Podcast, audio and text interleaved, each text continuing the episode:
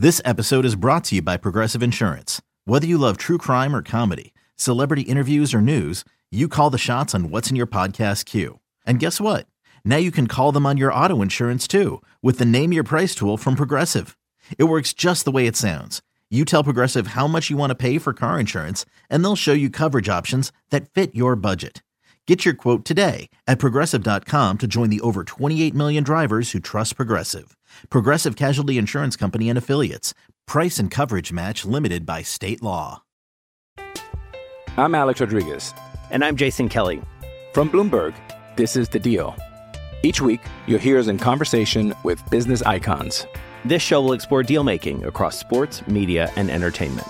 That is a harsh lesson in business. Sports is not And, as uh, simple you know, I- as bringing a bunch of big names together. I didn't want to do another stomp you out speech. It opened up so many more doors. The show is called The, The deal. Deal. Listen to The Deal. Listen to The Deal on Spotify. Welcome back, 97.1. Jim Costa in for Stoney. College football season kicks off this week. We're joined by Michigan head football coach Jim Harbaugh. It's going to be a different start to the season for you in the sense that suspension is going to keep you from the sideline on Saturday. But where are you at gearing up for another football season? Uh, feeling uh, feeling like just ready to get it started. Um, game one, play the game, get the get the season started. Then as a coach, you get very excited about knowing what uh, what you have, knowing what you have, and then looking at all the all the things that you can improve to week two. how are you going to watch the game since you won't be on the sidelines? It's got to be the first time in since I don't remember when that uh, you know Jim Harbaugh, whether as a player or coach, isn't going to be on the sidelines. Uh, I don't. Yeah, I don't know yet. Um, Yeah, yeah. Um, quite quite honestly, I, I don't know what I'm going to be doing, how I'm going to be feeling, what I'm going to what I'll be I'll be able to watch, not watch. last or just yesterday at the press conference, you mentioned you started off with a statement regarding what you are hoping happens between the NCAA, universities, uh, colleges, you know, whoever it is, and the players and the student athlete. Why? And it basically revolved around revenue share. Why make that statement now? Why? What's your concern? What do you want to see happen? What's the elephant in the room? Um, you know, the talent, the players. Uh, in my opinion, need to share in the revenue. Um, uh, now it's been. I go back to 2020 with this exact same feelings. Um, said it again in 2022 at the Big Ten Media Days. Uh, now because it's before the first game, and to make the emphasis that it it needs there needs to be action, not just not just uh, there needs to be constructive discussion. Um, get all those get all those folks in the room and the experts on on profit sharing. Uh, those those lawyers and experts. Uh, certainly a voice for the for the for the players uh, and the student athletes across all sports across across the country. Um, but yeah, that's the that's the elephant in the room, and it continues to be. And it's it uh, the present model, the status quo is is unacceptable, John, and um, it's not going to survive, and uh, needs need action now. Going Profit back, sharing with the talent, share the profits, ever increasing revenues in uh, college sports, and and um, there's there's really been not there's not enough. There needs to be more for the student athletes. You mentioned 2020. It was your open letter to college football, to football, the football world, and it it some of it was in regards to you know you still wanted to see the transfers, uh, and if I remember right, some of it also involved you know hey if in the future if guys declared for the NFL that they should be able to come back, that there should be five years. All of that was, and there was more in your open letter there are some things that have been implemented since you mentioned that. Do you believe that by coming out and saying this, that something eventually will happen? Not just has to happen, but will happen. I believe it's it it yeah, I believe that the status quo is unacceptable. It's not going to survive. Um, I truly believe that, and there needs to be more. There needs to be more. There's just not enough right now Mhm. ways for the student athletes to share in the profits. I know you said you're muzzled from certain things with the NCAA and you can't get into particulars. But when Correct. we see a three game suspension self imposed, does that do you agree with that suspension that the university is placing on you? Are you on board with that as it's handed down? I can't talk about it. Uh, that's But just the school that's the- portion, right? Like they they made the decision independently. yeah, muzzled. Muzzled means you're Okay, muzzled. okay. You know, you can't you can't really speak, and if you you try to go one direction, you know, you get muzzled yank you back. back? You get you go back the the other direction. Um, I'm not getting better. I'm getting better, uh, and that's what I'm doing on a daily basis. Can you go into the decision how you decided to divvy the three games up because Yeah. one coach for each game, but you, you split the UNLV game into halves. So what went into the decision? I really felt like um, that Jesse Minter, uh, Sherrone Moore were were obvious choices, completely ready to be head coaches, and and will will be dazzling. I, I feel the same way about Jay Harbaugh and and uh, and Mike Hart, and I feel that way about uh, Steve Clinkscales too. Um, and those are those are my coordinators. You know, offensive coordinator Sherrone Moore, defensive coordinators Jesse Minter. Jay Harbaugh is the special teams coordinator.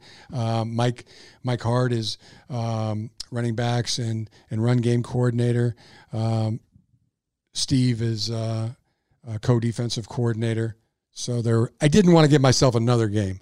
Uh, Right. You know, or five. Well, you see four five games, four- yeah. four games, uh, three games, four guys, yeah. three games. Uh, then uh, I, I took, tried to give it to as uh, as many people as possible. Is a half odd though? I mean, just on the outside, you see like guys going to coach half a game as the head coach, and then who makes the halftime adjustments? I mean, things like that. Why split the game? yeah, I'll have half? Jay. I'll have Jay go uh, go uh, pregame and through the first half, and then Mike Hart has the halftime adjustments and uh, in the second half. Um, to experience that, you know, to to be able to also show what the talent that they have. What I know, the talent that Sherrone, Jesse, Jay, uh, uh, Mike Hart, Clink has. I know what they have, and I'm I'm excited for them to display that ability and that talent. Kirk Campbell, you mentioned he's going to be calling the, the plays offensively for against ECU. Just what have you seen in regards to his development and his addition to the staff, going from analyst last year now to quarterbacks coach, and ultimately calling the plays in the first game? How have you seen him grow, and what gives you the confidence that he's going to be able to go out there and excel in this role? completely capable. I mean, you've uh, you've read some of the some of the comments by the quarterbacks uh, and some of the other players you've talked about. Uh, Kirk, um, he is he is so dialed in. He's he's so prepared. He's he's uh, uh, getting prepared for this moment, and uh, I think he's going to be great. Um, can't wait to watch him, you know, in that role and compete. He's cool under pressure. He's uh, got a tremendous uh, grasp of the of the game plan. Um, been with he's in the he's coaches the quarterbacks. You know, the person who handles the ball the most. Um, that was my feeling of he, he would do uh, do the best job. So uh, all those things, John. I'm Alex Rodriguez. And I'm Jason Kelly. From Bloomberg, this is The Deal. Each week, you'll hear us in conversation with business icons. This show will explore deal making across sports, media, and entertainment. That is a harsh lesson in business. Sports is not And, as simple you know, I- as bringing a bunch of big names together. I didn't want to do another stomp you out speech. It opened up so many more doors. The show is called The Deal. Listen to The Deal. Listen to the deal on Spotify. Hmm. People excited about JJ McCarthy year two as a starter in this offense. In what ways would you like to see his game evolve, the offense evolve? I know there's a narrative: can you win a national title without opening it up more? What, do you want to see from the offense, and him specifically in his second year as a starter?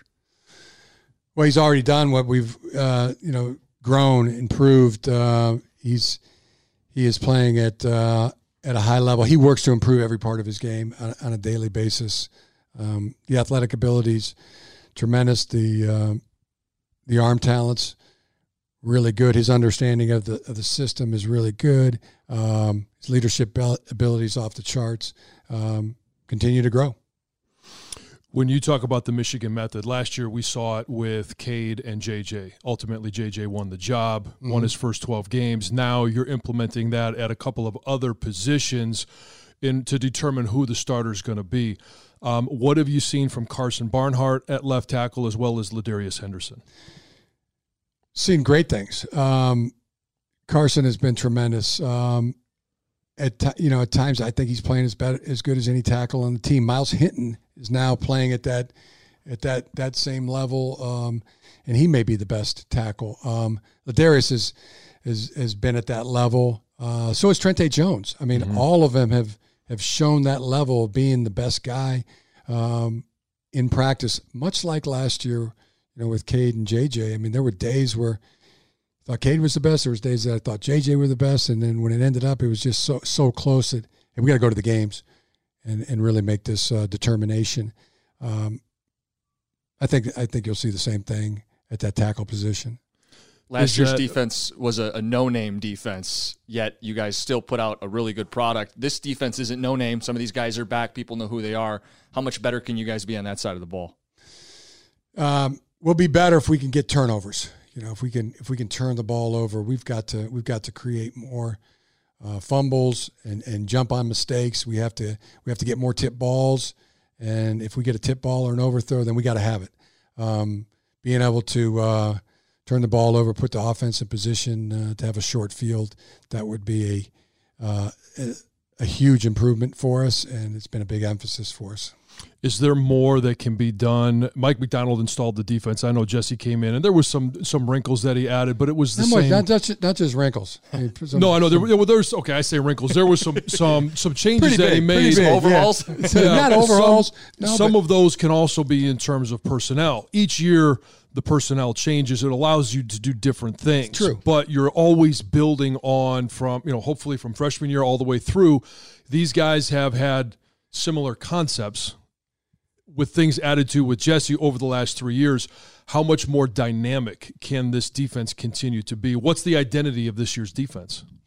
That's always to be determined. Uh, I mean, we don't put a put a put a um, a, a name on it. Uh, we don't name it. Uh, it. It comes al natural. Mm-hmm. Um, you find out what the identity of the defense is. Jesse's done a great job, uh, and it's more of a secondary um, uh, emphasis. You know, Je- Jesse was a secondary coach, and uh, there's there's more disguise. There's more uh, in the secondary and multiplicity in the in the coverages that uh, that has been really good for us. Along with Clink, who's a secondary expert. Uh, you know that that that voice is is more predominant in a in the Jesse Minter style of defense.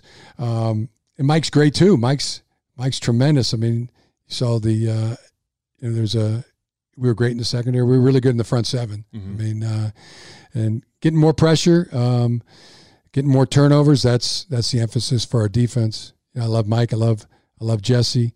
Uh, they're both great at what they do. We're talking to Jim Harbaugh, Michigan head football coach, ECU, East Carolina, this upcoming week.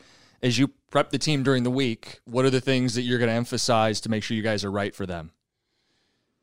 Well, the team that led led in in, in uh, creating turnovers and turnover ratio. Yeah, they don't turn the ball over. Is ECU? Yeah, I mean they're incredible at uh, at getting turnovers, and they don't turn the ball over at all. So it's going to be it's going to be critical, vital for us as an offense to not turn the bar, ball over. We're aware. Uh, you know, there's there's a stat. If we don't turn the ball over, we're 38 0 since 2015. So yeah, we're striving to be we're striving for that, and we're going to have to be against East Carolina. Um, really good team, and number one in turnover ratio. Every team that comes in, whether you're on the road or you're at home, that target on Michigan is going to be huge. How do you prepare your guys for the pressure that that brings? Respect, respect every opponent, and uh, we welcome that. We welcome that. Uh, that's that's a that's a place that we want to be. Uh, but it matters every single Saturday. You've got to be ready to play. You've got to uh, you got to be prepared, and that's that's what we're doing right now. Last thing for me, your relationship with your dad is well documented. What was it like to go to him and say, "Hey, I need you to fill in for some during these uh, these first three games"? What was that conversation like with your dad?